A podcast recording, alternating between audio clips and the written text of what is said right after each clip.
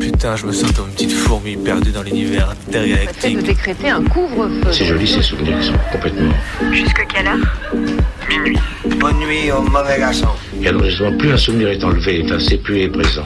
Parce qu'il n'y a pas de, il n'y a pas de souvenir en fait. Minuit décousu.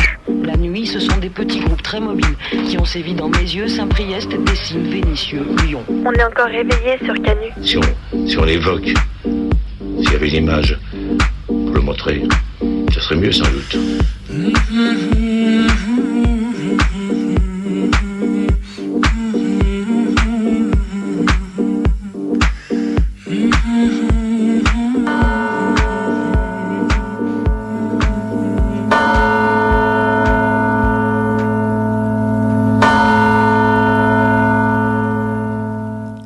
A été élue la fac la plus moche de France par Topito. Mais moi, je crois que la beauté, c'est subjectif. Et ça dépend du contexte, des contrastes. Une poubelle, c'est moche. Mais une poubelle qui bloque une fac, c'est beau. Un mur gris, c'est moche. Mais un mur gris avec des slogans anti-flics, c'est très beau. Comme quoi la beauté, c'est relatif. Une porte en bois sur le campus des quais de Lyon deux, c'est beau. Mais quand elle est enfoncée et que le bureau de la présidence passe par la fenêtre, c'est encore plus beau. Bref, Topito va un peu vite en besogne parce que Lyon deux, au petit matin, l'amphicée, les manifs, c'est beau. À l'inverse, Lyon trois, ça, c'est beau, mais en fait, c'est moche. Tout ça pour dire que le beau, le moche, tout ça...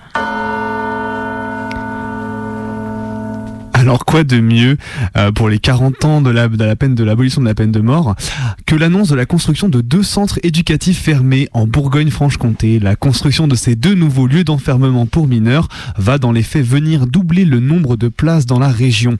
Pas, donc, les centres éducatifs fermés ont été créés par la loi Perben en deux mille deux. Ce sont des structures dites alternatives à l'incarcération destinées aux mineurs multirécidivistes ou multiréitérantes.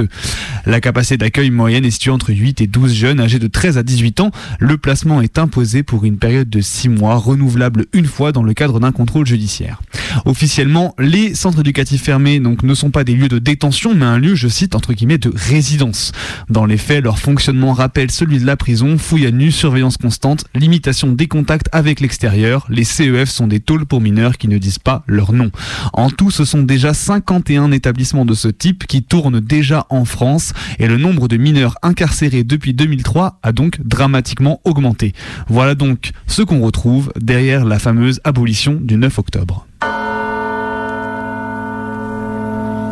En ce moment, je regarde la série Tchernobyl et j'ai mes vieux traumas d'enfance qui refont surface avec le souvenir de ma mère qui répète son texte de la supplication qu'elle jouait alors avec sa troupe de théâtre. Les radiations, les sacrifiés de la centrale, tout ça, tout ça. Et je dois avouer que ça remet bien les idées en place sur les tenants et aboutissants de la lutte antinucléaire. L'électricité, c'est beau, mais les explosions de centrale, beaucoup moins. Alors bon, hein, je sais, statistiquement, tout ça, tout ça, mais les copains de Bure continuent de lutter contre l'enfouissement des déchets avec le gouvernement qui fait du forcing et de nous rappeler quotidiennement que la question du nucléaire, elle est bien là et elle, rep- et elle se pose quotidiennement.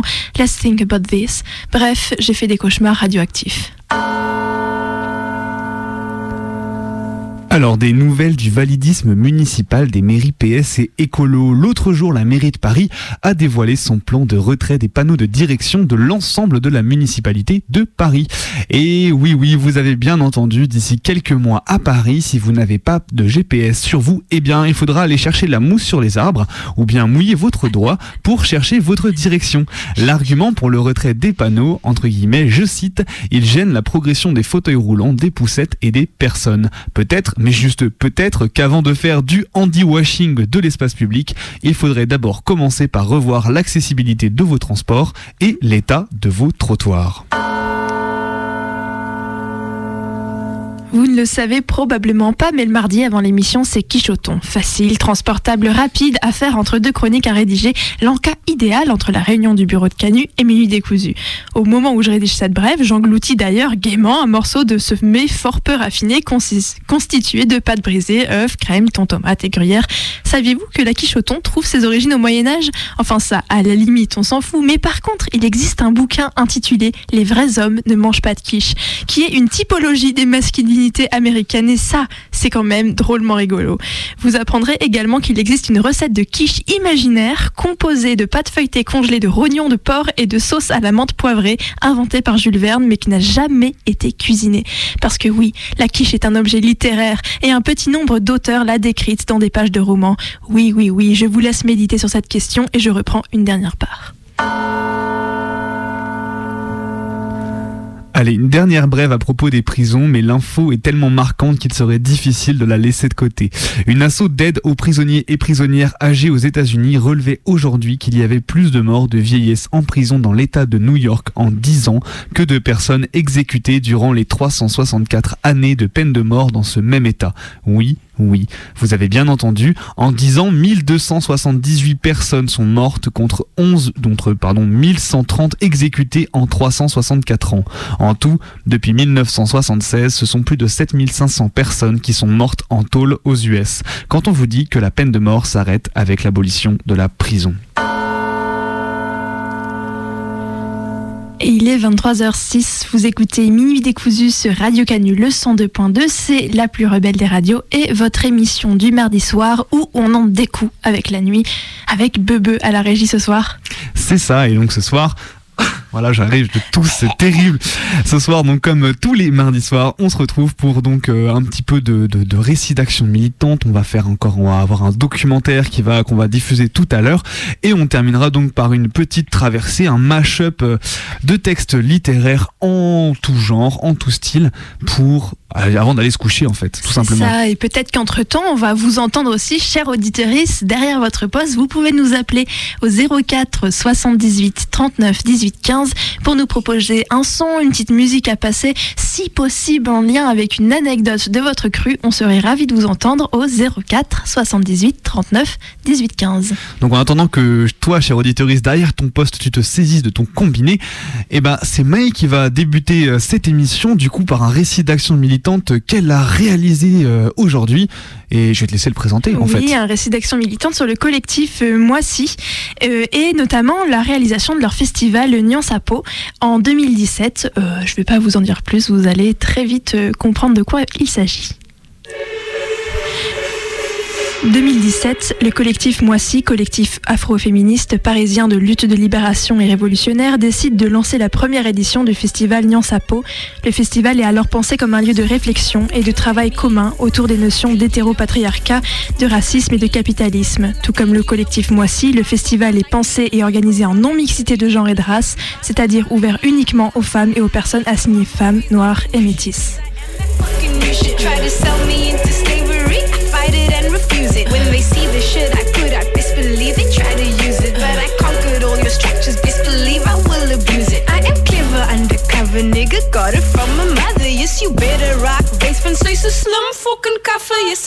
Ces détracteurs disent qu'il s'agit d'un, d'un festival interdit aux Blancs, le festival Nyansapo, prévu fin juillet à Paris et qui se décrit comme un festival afro-féministe militant qui prévoit, comme l'écrit Le Monde, une majorité d'espaces non mixtes. On a donc deux cents personnes noires réunies ensemble au même endroit dans Paris sans qu'aucune personne blanche ne soit tolérée. D'habitude, on ne voit ça qu'à un seul endroit, Alex, dans la pile de C V rejetée par un D R H. Cette nécessité ressentie de se séparer pour comprendre et aboutir peut aboutir à une agressivité sécessionniste inquiétante, la mise en valeur de cette différence devenir une exhibition agressive et destructrive. Le problème, c'est qu'il y a des réunions racisées ou non mixtes qui se mettent en place. Des réunions non mixtes, c'est réunions non mixtes. Réunions en non-mixité raciale. Dans un cadre non-mixte. Les espaces en non-mixité, les réunions en non-mixité. Les réunions non-mixtes racisées, c'est quelque chose d'inacceptable. C'est profondément scandaleux. Les gens qui se prétendent progressistes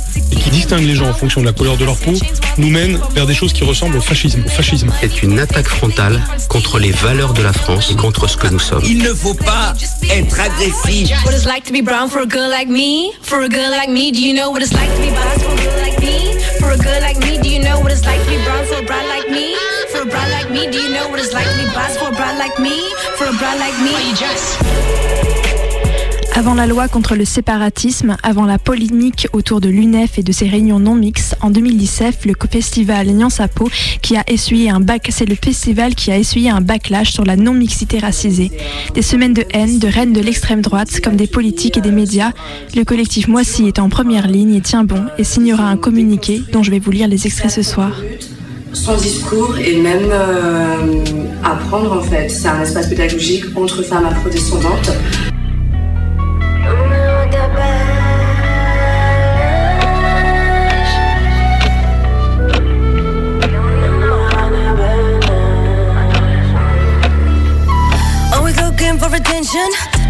La semaine dernière, on nous a traités de racistes un nombre incalculable de fois. On nous a accusés de promouvoir la ségrégation raciale et la discrimination. On a comparé notre association au Ku Klux Klan. On nous a dit d'arrêter de fantasmer. On nous a dit d'arrêter de se prendre pour des Américaines. On nous a dit qu'on était coloristes et qu'on allait trier les gens sur leur degré de mélanine.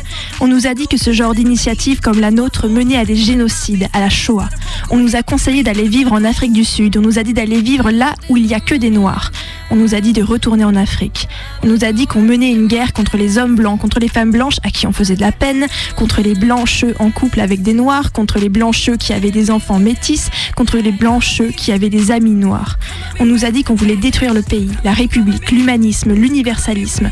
On nous a dit qu'on était stupides, connes, inutiles. On nous a dit qu'on était des putes. On nous a dit qu'on était des salopes. On nous a dit qu'on était des connasses. On nous a dit d'aller nous faire enculer. On a perdu le compte. D'aller nous faire exciser quatre fois. D'aller nous faire sodomiser par différents animaux. On nous a dit qu'on allait nous péter la gueule deux fois, nous défoncer, nous faire la peau. On nous a traités de guenons trois fois, de mules, de sous-merde deux fois.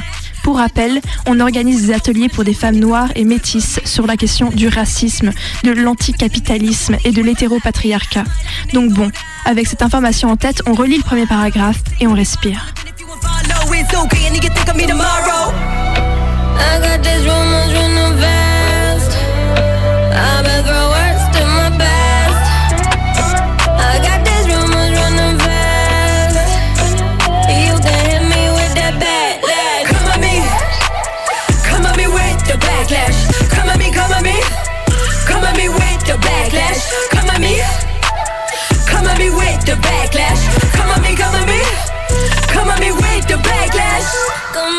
Apparemment, en deux mille dix-sept, en France, l'idée que des afrodescendantes s'organisent politiquement en autonomie est tellement insupportable qu'elle vaut une campagne de harcèlement sur Internet et des menaces d'annuler l'événement par les autorités. Enfin, ce n'est pas tout à fait exact. En deux mille dix-sept, en France, on peut faire des réunions féministes non mixtes entre femmes. On risque de subir quelques critiques d'hommes qui ne la comprennent pas, pourquoi elles ne pourraient pas venir donner leur précieux avis sur la condition féminine, mais on peut bénéficier des subventions de la mairie de Paris, comme la Maison des Femmes par exemple, où aucun homme ne peut entrer. On peut organiser des festivals féministes réservés aux femmes, comme Cinéfable, et être soutenu par la mairie de Paris. Curieusement, dès qu'un certain critère vient s'ajouter, le critère racial, la non-mixité devient intolérable et fait réagir au plus haut niveau. Au plus haut niveau, vous savez, ces espaces de pouvoir où les personnes non blanches sont tellement peu nombreuses que lorsqu'on en a une, on s'assure de la mettre au premier rang sur la photo. On veut bien des femmes noires pour dénoyer discrètement, nettoyer discrètement les bureaux et pour garder les enfants pendant qu'on fait ses heures de sup de cadre. Des femmes noires qui s'organisent politiquement, qui se réunissent et parlent ensemble pour définir des agendas et stratégies de lutte et résistance, ça, ça plaît beaucoup moins.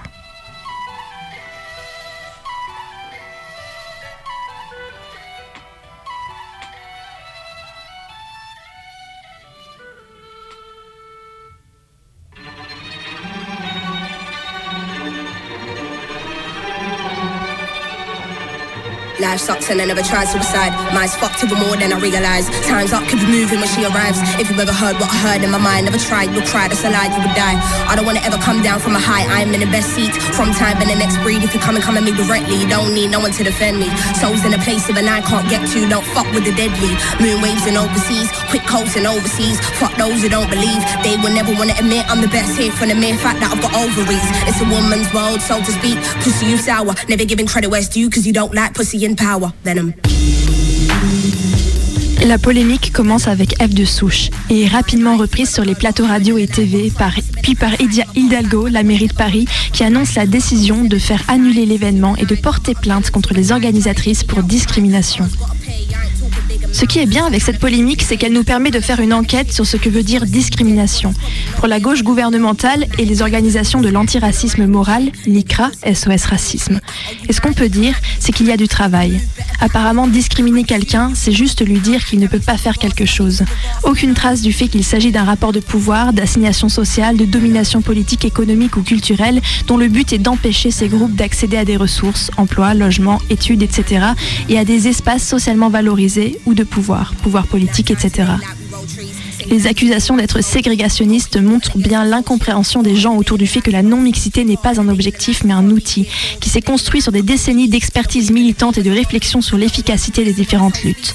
Toute personne qui a un jour voulu s'impliquer dans ces militantismes peut se rendre compte rapidement que ces espaces, qu'on croirait être enfin des espaces d'expression des minoritaires concernés par ces oppressions, restent souvent des espaces définis et contrôlés par les majoritaires. C'est pour cette raison que des associations comme le LICRA, S O S Racisme, mais autres n'apprécient pas vraiment qu'on leur fasse des remarques sur la couleur étrangement très uniforme de leurs instances dirigeantes. La confiscation des luttes politiques aux concernés est un mouvement historique et systématique par le système dominant pour se protéger en sapant les mouvements de contestation à la racine. Dépolitiser le discours, imposer le point de vue blanc et majoritaire sur les questions, imposer le ressenti, les enjeux des hommes dans le féminisme, et cetera.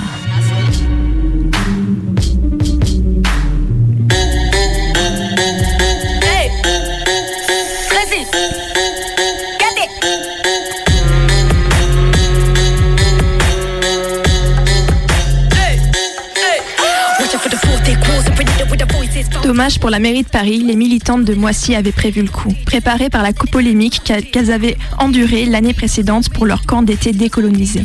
Impossible d'annuler le festival puisque les ateliers non mixtes ont lieu dans des espaces privés. Le festival aura bien lieu donc et une deuxième version verra même le jour l'été deux mille dix-neuf. Les militantes affirmeront « Nous estimons que nous n'avons pas à faire de nos actions non mixtes en nous cachant en catimini.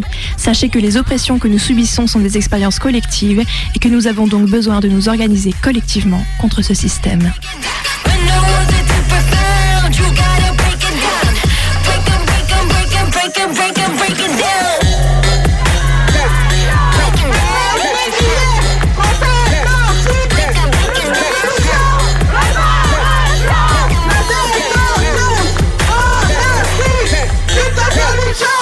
Et la dignité, c'est euh, la reconnaissance intrinsèque de nos droits à l'humanité, quelles que soient nos positions, et dire que toute personne racisée a le droit d'être défendue contre un système raciste.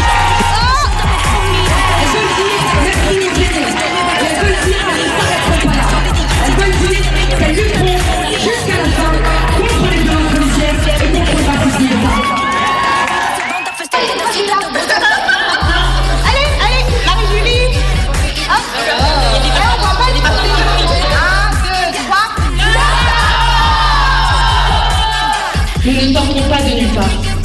Nous faisons partie de l'Atlantique noire, de la plus vaste diaspora qui existe aujourd'hui, au monde. Nous avons été de tous les combats pour la liberté et l'émancipation. Nous nous sommes révoltés contre les premiers colons et les esclavagistes en Afrique. Nous avons marché sur les bateaux de l'esclavage pour protester. Nous marchons encore à Baltimore, en Guyane, en Guadeloupe, en Angleterre, au Congo. Partout où nous sommes, nous luttons contre la négrophobie, que ce soit ici en Occident. Toutes ces choses qui sont imposées en fonction de la couleur de peau, en fonction du genre qui nous est assigné socialement, euh, toutes ces choses-là, ce sont des pertes de pouvoir. À partir du moment où on a pris conscience qu'on était noir, c'est pour toute la vie. À part si tu commences à avoir la biblio et que tu as assez d'argent, comme Michael Jackson, pour tout te décapper.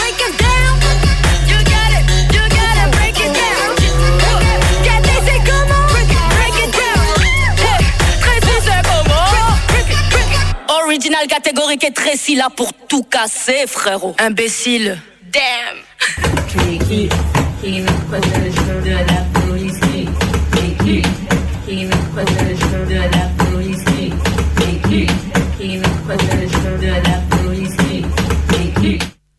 Et il est quasiment vingt-trois heures vingt sur les ondes rebelles du cent deux virgule deux, Radio Canut, la plus rebelle des radios, et vous écoutez toujours Minuit Décousu, votre émission du mardi soir, et c'était l'action militante racontée par Maë.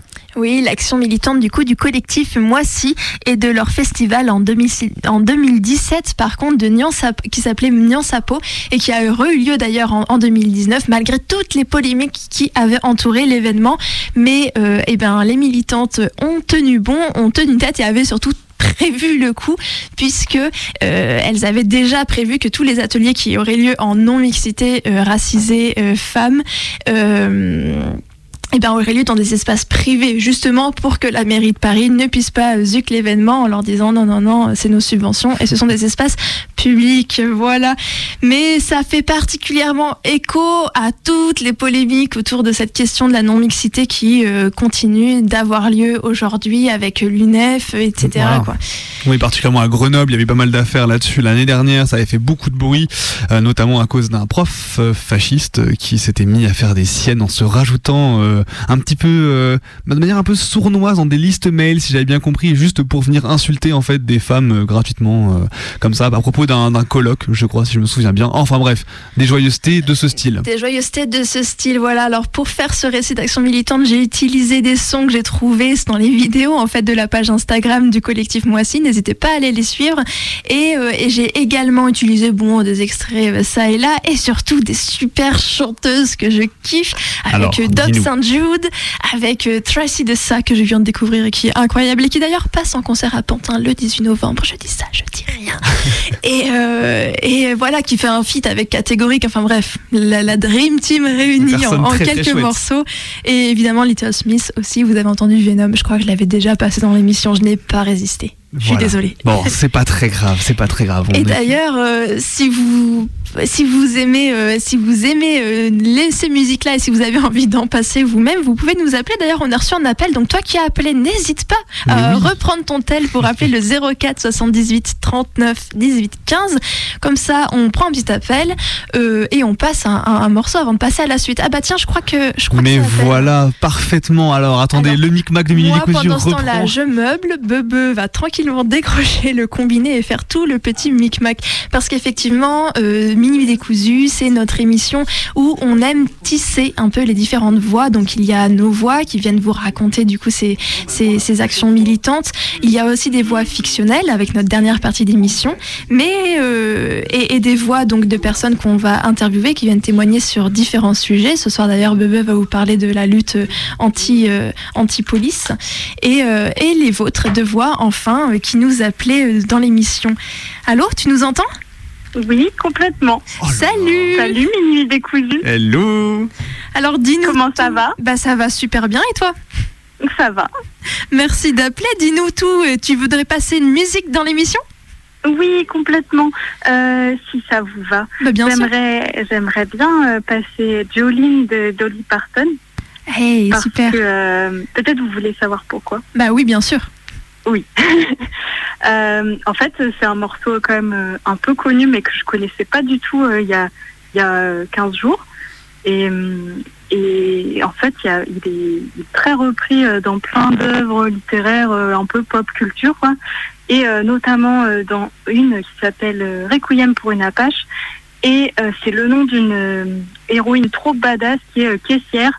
Et euh, qui envoie chier tout le monde en permanence, c'est, c'est super bien. Et du coup, j'ai, j'écoutais le morceau en boucle, voilà, en, en lisant ça. Génial.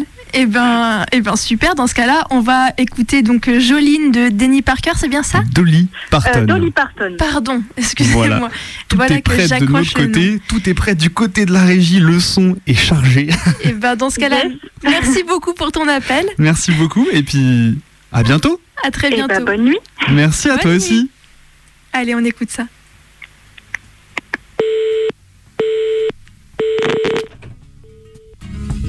Jolene, Jolene, Jolene, Jolene, I'm begging of you, please don't take my man. Jolene, Jolene, Jolene, Jolene, please don't take him just because you can. Beauty is beyond compare, with flaming locks of auburn hair, with ivory skin and eyes of emerald green. Your smile is like a breath of spring, your voice is soft like summer rain, and I cannot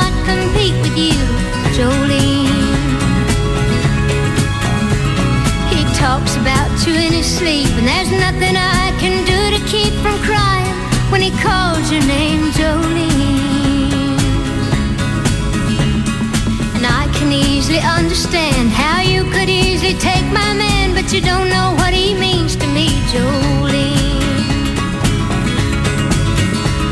Jolene, Jolene, Jolene, Jolene, I'm begging of you, please don't take my man. Jolene, Jolene, Jolene, Jolene, please don't take him just cause you can. You could have your choice of men, but I could never love again. He's the only one for me, Jolene. I had to have this talk with you. My happiness depends on you, and whatever you decide to do, Jolene. Jolene, Jolene, Jolene, Jolene, I'm begging of you, please don't take my man. Jolene, Jolene, Jolene, Jolene, please don't take him even though you can. Jolene, Jolene.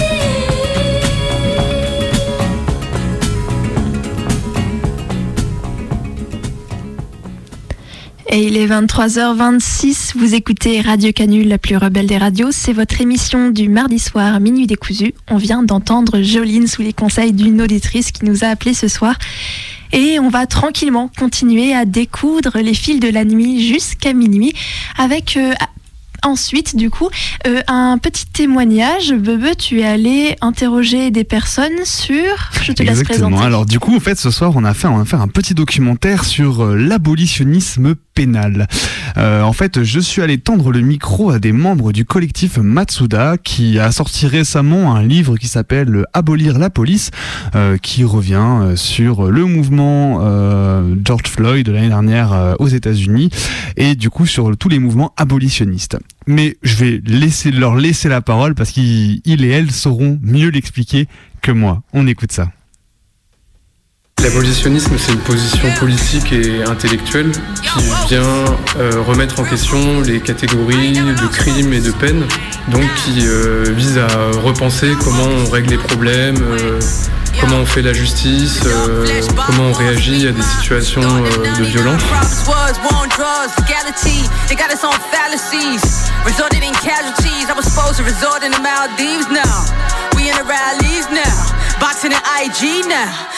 C'est un collectif assez euh, disparate. Ce qui nous a rejoints, c'était euh, plutôt de partager euh, un enthousiasme assez important euh, face au soulèvement Black Lives Matter après la mort de George Floyd euh, aux États-Unis. Et du coup, en gros, c'est un intérêt euh, profond pour ce qui se passe là-bas, en voulant essayer de comprendre euh, notamment ce que ça voulait dire l'émergence du slogan « Abolir la police ». De se dire, bon, bah, il y a des manifestations incroyables. Et comment c'est possible que le slogan assez radical d'abolir la police il soit repris aussi largement et débattu sérieusement euh, dans des municipalités. Et, voilà. Et donc on, on s'est mis à chercher plein de sources et, euh, et à les traduire. Euh.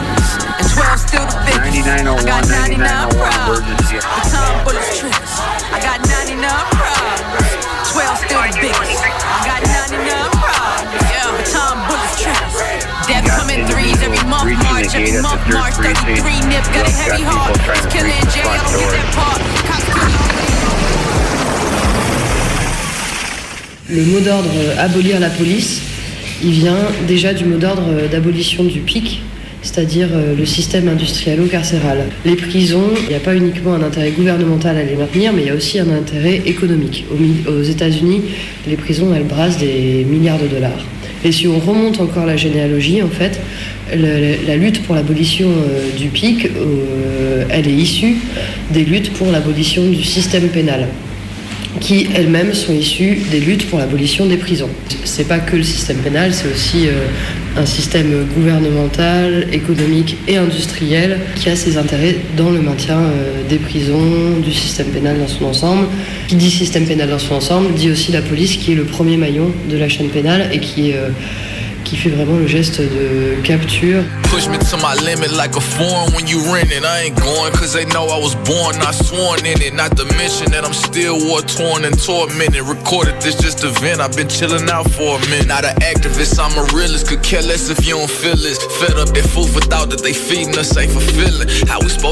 huit cent soixante-cinq donc date de l'abolition de l'esclavage. Euh, tout un tas de propriétaires blancs sont super emmerdés parce qu'en fait leur, euh, leur force de travail euh, principale euh, gratuite euh, se fait la malle. Donc il y a une, euh, il y a une série de lois ségrégationnistes qui rentrent en vigueur à ce moment-là, qui pénalisent des choses comme le vagabondage, donc le fait de ne pas avoir de travail, ce qui, ce qui permet de réincarcérer Euh, directement les esclaves qui viennent euh, de se libérer dans des camps de travail et, euh, et des, des camps pénitentiaires. Ces lois euh, de ségrégation, elles sont en, en vigueur jusque dans les années cinquante soixante, euh, au moment du mouvement des droits civiques. Et à ce moment-là, ce qui, euh, ce qui servait donc de, de dispositif législatif pour euh, garder sous contrôle le, les populations noires euh, doit sauter d'une certaine façon, puisqu'il y a une forme, une une forme d'égalité juridique qui, qui entre en vigueur. Et c'est sur ces entrefaites que, que les, notamment les politiques de guerre à la drogue sont lancées, qui permettent, donc non plus en disant qu'on cible les populations noires, mais évidemment que c'est le, c'est le but euh, euh, avéré.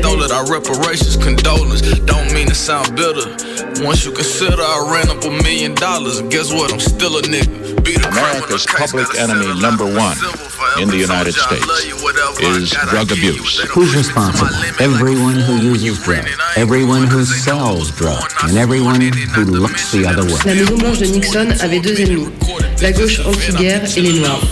Nous savions que nous ne pouvions pas rendre illégal le fait d'être soit contre la guerre, soit contre soit noir. Mais en amenant le public à associer les hippies à la marijuana et les Noirs à l'héroïne, et en criminalisant ensuite les deux, nous pouvions perturber ces communautés. Nous pouvions arrêter leurs dirigeants, faire des descentes dans leurs maisons, interrompre leurs réunions et les vilipender nuit après nuit aux informations du soir. Savions-nous que nous mentirions à propos de la drogue? Bien sûr, nous le savions. Some used to call drugs harmless recreation. They're not. Drugs are a real and terribly dangerous threat to our neighborhoods, our friends. Tough new crime legislation passed by the Congress, including new drug trafficking laws and tougher sentencing procedures. Les abolitionnistes américains, ce qu'ils disent également, c'est de dire, en fait, euh, la réforme de l'institution policière, elle n'en changera pas les fonctions politiques. Améliorer la pratique, avoir une meilleure euh, police, ça n'en change pas le rôle. Et euh, quand ils décortiquent euh, historiquement le rôle de la police, en fait, on se rend compte que la police euh, américaine, elle a eu un rôle, euh, elle a des origines euh, diverses. Elle a eu un rôle dans le, la mise en place de la colonisation, la mise en place, le maintien de l'esclavage, euh, briser les grèves et gérer la population euh, prolétaire euh, immigrée. Et qu'en réalité, le, le crime, eh ben, on se rend compte que ça a plus une fonction de légitimation de l'institution qu'un euh, rôle à proprement euh, parler.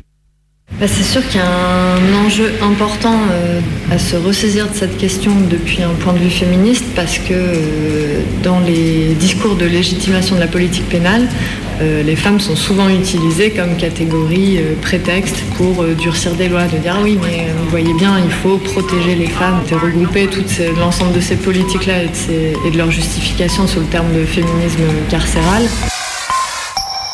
This for the cupcake a joke. One million in and you broke. He fainted as soon as I spoke. Like Wendy Williams, he stroked. Bitch, I'm so cold, gotta rock me a thermal and sweater right under the coat. Bitch, I got so many bars. Il y a tout un tas de féministes, et notamment de féministes noires, qui, aux États-Unis, mais en France c'est le cas aussi évidemment, subissent la répression de la police. Donc, parallèlement, il y a le fait de dire en fait euh, euh, ces politiques pénales, elles poursuivent des buts racistes. Et en étant féministe, on ne peut pas soutenir euh, des politiques racistes parce que on voit bien comment les systèmes de domination sont imbriqués.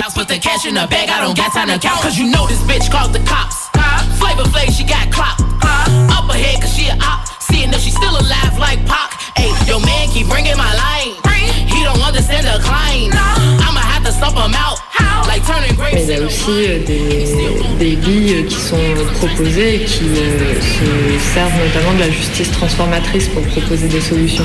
Les principes brièvement de, de la justice transformatrice, c'est proposer un soutien et un accompagnement vers une forme de guérison ou de réparation à la personne qui a été euh, cible de violence. Euh, proposer un accompagnement à la personne autrice de violence pour lui faire changer de comportement, lui faire euh, comprendre les conséquences de son acte, mais aussi euh, un autre aspect très important, et c'est pour ça que ça s'appelle justice transformatrice, c'est euh, essayer de changer collectivement les conditions d'émergence de la violence. Toute cette réflexion sur la justice euh, transformatrice, elle vient... Euh... Elle vise à répondre aux besoins des victimes, des auteurs et de l'entourage dans lequel a eu lieu la violence ou l'agression. Parce qu'en fait, la police, elle ne répond pas aux attentes et aux besoins des personnes impliquées dans une situation. Donc c'est aussi dans cette démarche-là de, de soutien, d'accompagnement, de guérison, que des féministes ont mis l'accent sur la nécessité de se passer de la police pour véritablement euh, satisfaire les attentes des personnes concernées.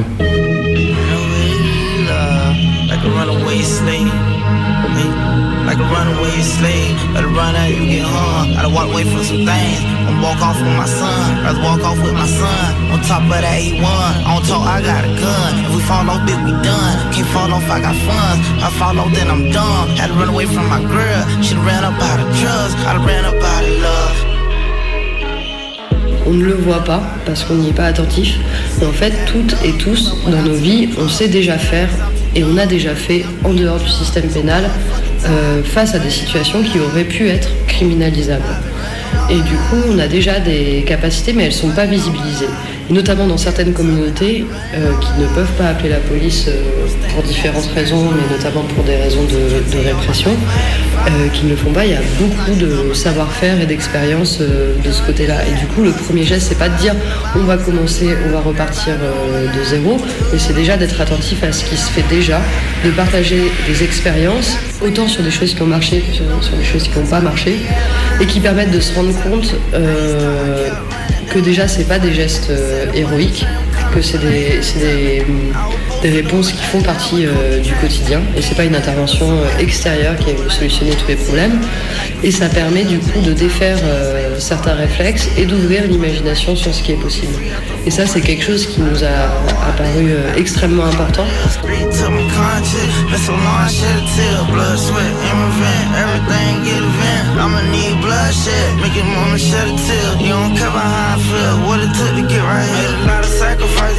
Ce qu'on avait envie de faire, c'était de proposer euh, une boîte à outils avec ce livre, euh, avec des outils euh, théoriques euh, qui apportent des arguments pour critiquer les réformes et euh, soutenir les propositions abolitionnistes, avec euh, des outils historiques pour euh, retracer la généalogie de la police et euh, des luttes euh, afro-américaines euh, notamment.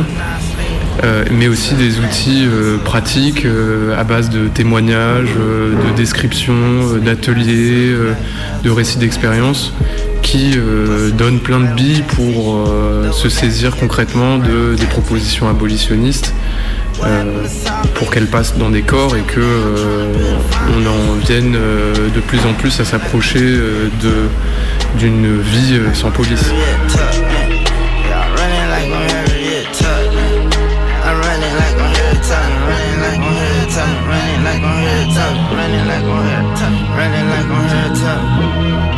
Et c'est pour ça qu'avec euh, le livre Abolir la police, on a sorti un site internet qui s'appelle abolir la police point org, qui a une section qui s'appelle Partager des récits. Et du coup, nous, on aimerait lancer une récolte euh, de témoignages, d'histoires, d'expériences euh, en France euh, et au-delà, de personnes qui ont réussi du coup à faire face euh, à des situations en dehors du système pénal. Et ça, c'est possible du coup si jamais vous souhaitez euh, nous les partager et participer du coup euh, à la diffusion de ces histoires, de l'envoyer sur le mail collectif tiret du bas matsuda arobase riseup point net. Mais vous le trouverez du coup sur le site abolir la police point org.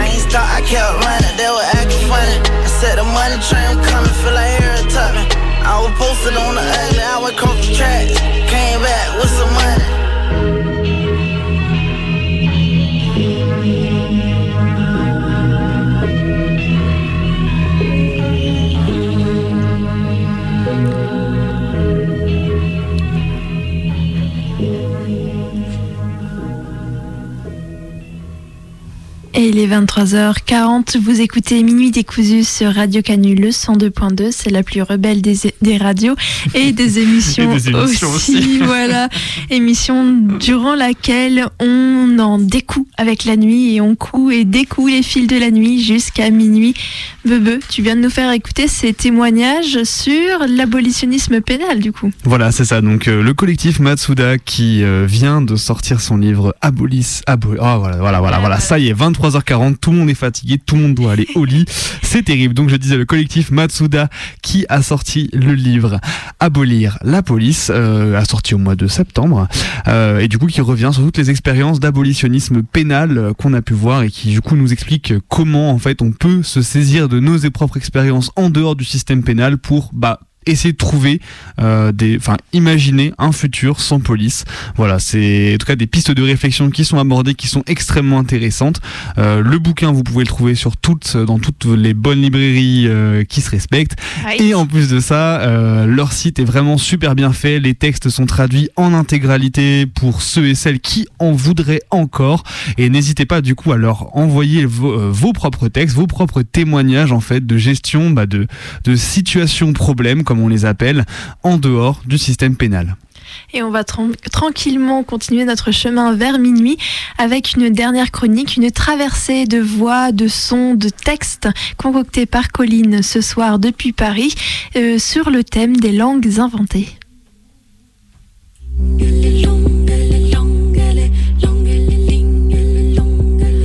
Je m'élance et je danse en silence, si langue heureusement. Pense bien plus longue et plus lente qu'une transe à mille temps. Sous, souple, je suis souple. Quand dans l'ancien temps, il était tout à fait normal que les enfants se mettent à la langue des serpents dès leur plus tendre enfance. Bien sûr, il y avait des gens qui la maîtrisaient mieux que la moyenne et d'autres qui n'en saisissaient point toutes les subtilités secrètes. Mais dans la vie de tous les jours, même cela pouvait se débrouiller. Tous les humains savaient cette langue que les vipères royales avaient enseignée à nos ancêtres en des temps immémoriaux. Du temps de ma naissance, ce n'était déjà plus la même chose.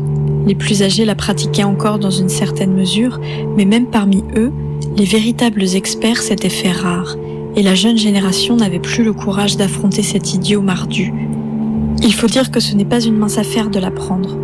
L'oreille humaine peine à percevoir les infimes subtilités qui distinguent un sifflement de l'autre, donnant aux propos des significations tout à fait différentes.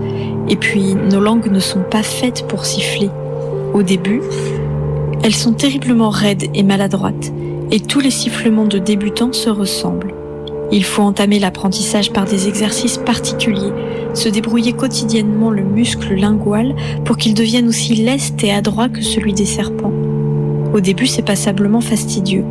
Alors fatalement, beaucoup de gens dans la forêt trouvaient que c'était au-dessus de leur force et préféraient déménager au village où la vie était bien plus captivante et où l'on n'avait pas besoin des mots des serpents. En vérité, il n'y avait même plus de bons enseignants. Cela faisait plusieurs générations que les gens avaient commencé à se désintéresser de la langue des serpents, et nos parents ne savaient déjà plus que quelques mots parmi les plus courants et les plus simples, comme celui qui force un élan ou un chevreuil à s'approcher et à se laisser égorger, ou bien celui qui calme les loups, ainsi que les formules de conversation courantes au sujet du temps qu'il fait et ce genre de choses, qu'il convenait d'employer pour saluer les reptiles qui rampaient autour de nous. Il y avait belle lurette que les mots les plus puissants ne servaient plus à rien, car pour qu'ils soient d'un effet quelconque, il faut être des milliers à les siffler, et nous n'étions plus assez nombreux pour cela dans la forêt. C'est ainsi que la plupart étaient tombés dans l'oubli, et dans les derniers temps, les gens ne prenaient même plus la peine d'apprendre les plus simples, car comme je l'ai dit, ils étaient difficiles à retenir. Et puis à quoi bon s'y escrimer, alors que derrière une charrue, on n'a besoin que de ses muscles.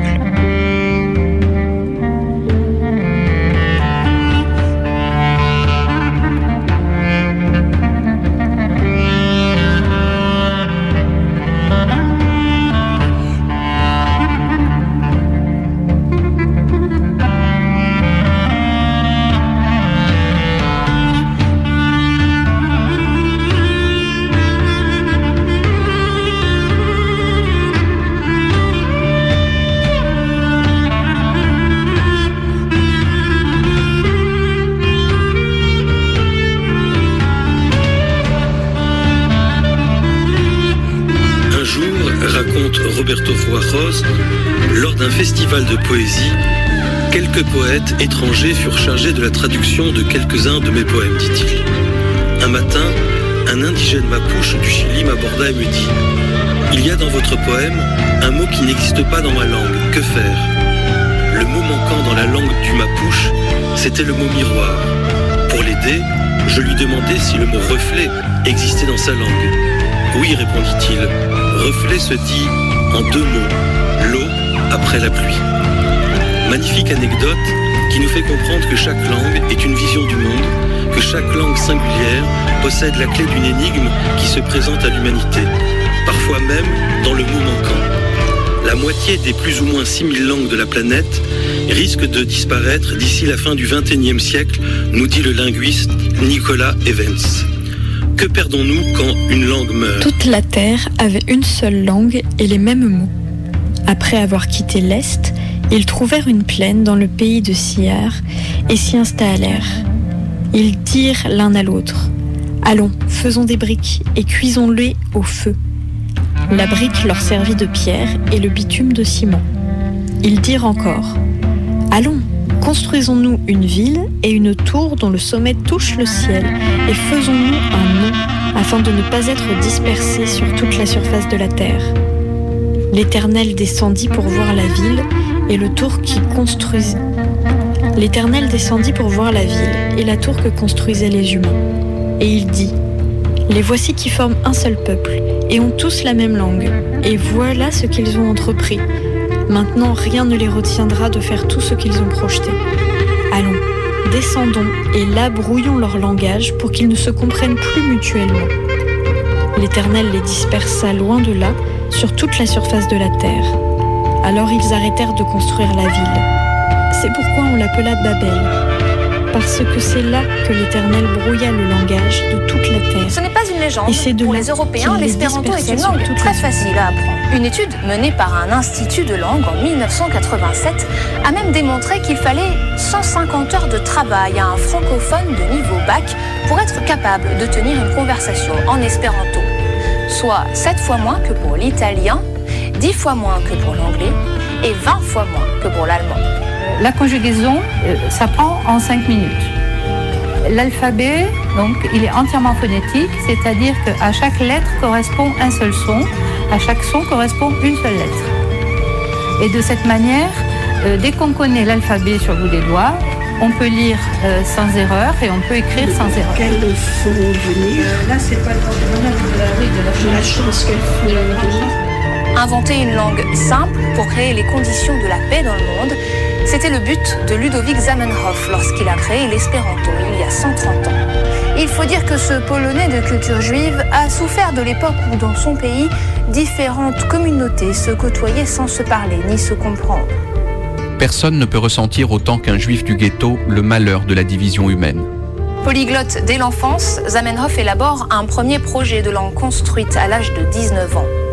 Après avoir fini ses études d'ophtalmologie, il se remet à l'œuvre et publie Langue internationale qu'il signe Docteur Esperanto. Au début, l'espéranto est un succès et les clubs de langue se multiplient en Europe. Mais cette dynamique va rapidement s'essouffler et il y a trois raisons à cela. D'abord, la montée de l'antisémitisme. L'élite ne veut pas d'une langue inventée par un juif. Puis, les deux guerres mondiales. Et enfin, les réticences intellectuelles.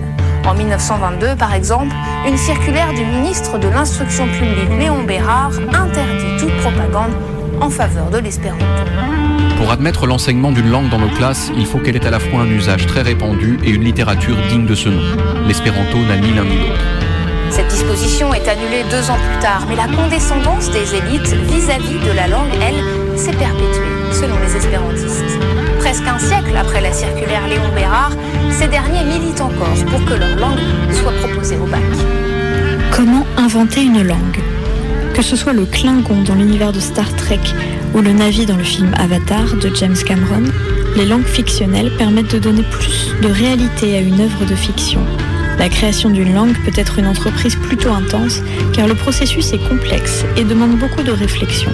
Cependant, avec de la pratique et du dévouement, tout le monde peut créer sa propre langue pour s'amuser ou pour compléter un monde imaginaire. Partie un.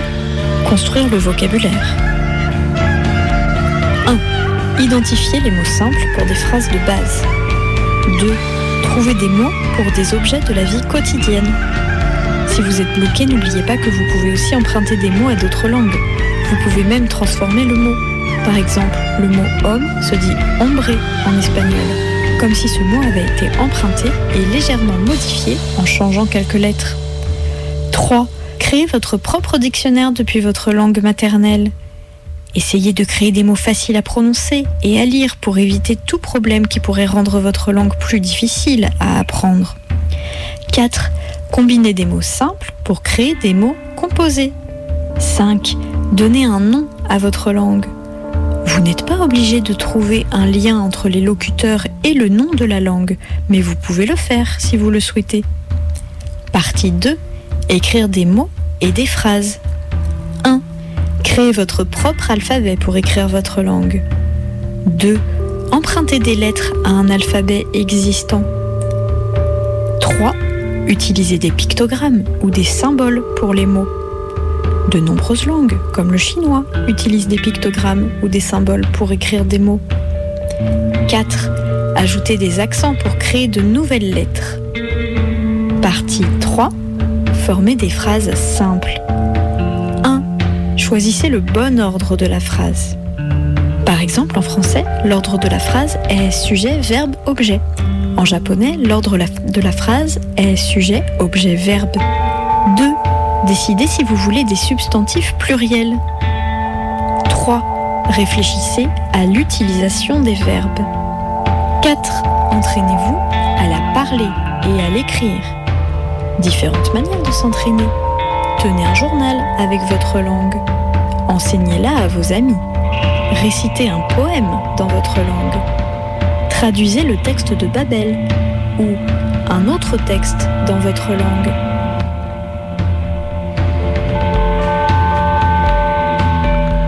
Qu'est-ce que signifie Kateka ? Katak signifie langue. Pourquoi riez-vous ? C'est la même logique que les Esquimaux. Esquimaux, dans la langue native, se dit personne. Ils s'appellent eux-mêmes personnes. Cela ne me paraît pas insensé. Ce sont des personnes. Oui, bah les Jamaïcains aussi sont des personnes. Et comment dit-on Jamaïcain en Esquimau ? Bah on ne le dit pas. Il est probable qu'aucune phrase en Esquimau n'emploie ce mot.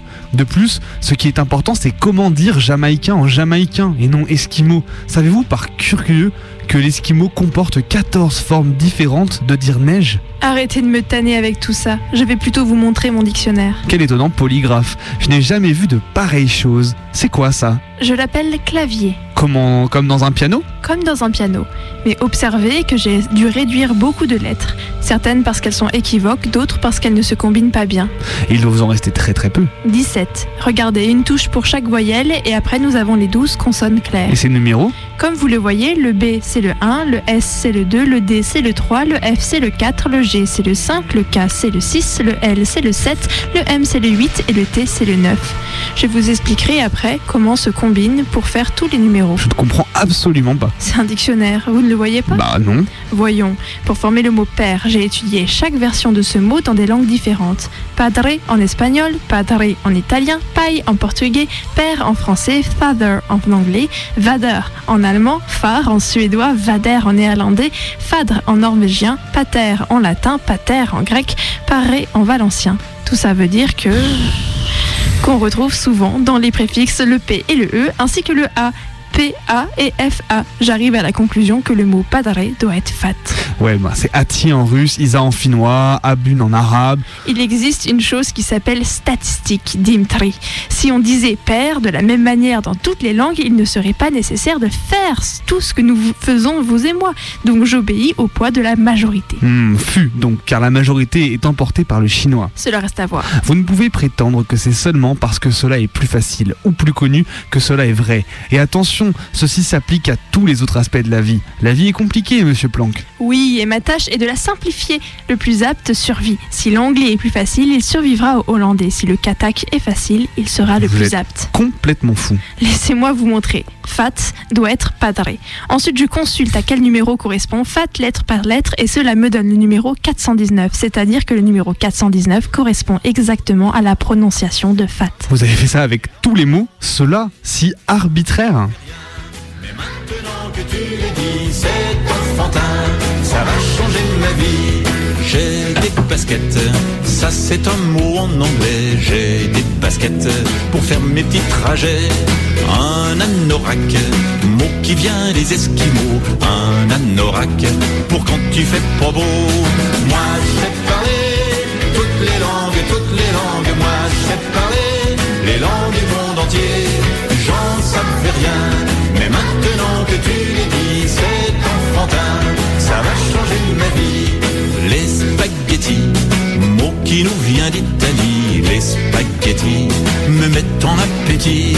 C'est le yaourt, mot qui vient de Bulgarie. C'est le yaourt, mon dessert de midi.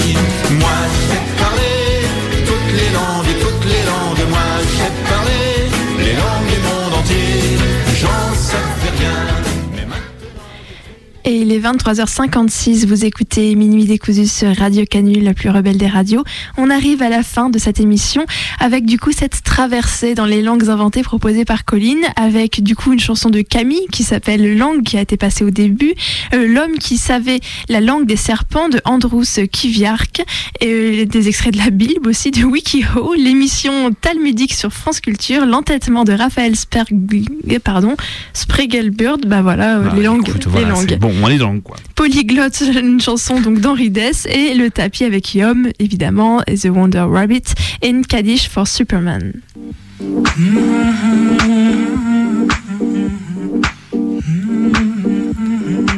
Et on touche à la fin de cette émission. Vous pouvez nous retrouver dès la semaine prochaine, même endroit, même heure. Et d'ici là, vous pouvez retrouver l'intégralité de nos émissions sur notre audioblog Arte Radio. Et on vous rappelle aussi que vous pouvez nous contacter soit sur Twitter, soit à notre adresse mail minuit décousu arobase la poste point net. Et on vous souhaite d'ici là une bonne nuit.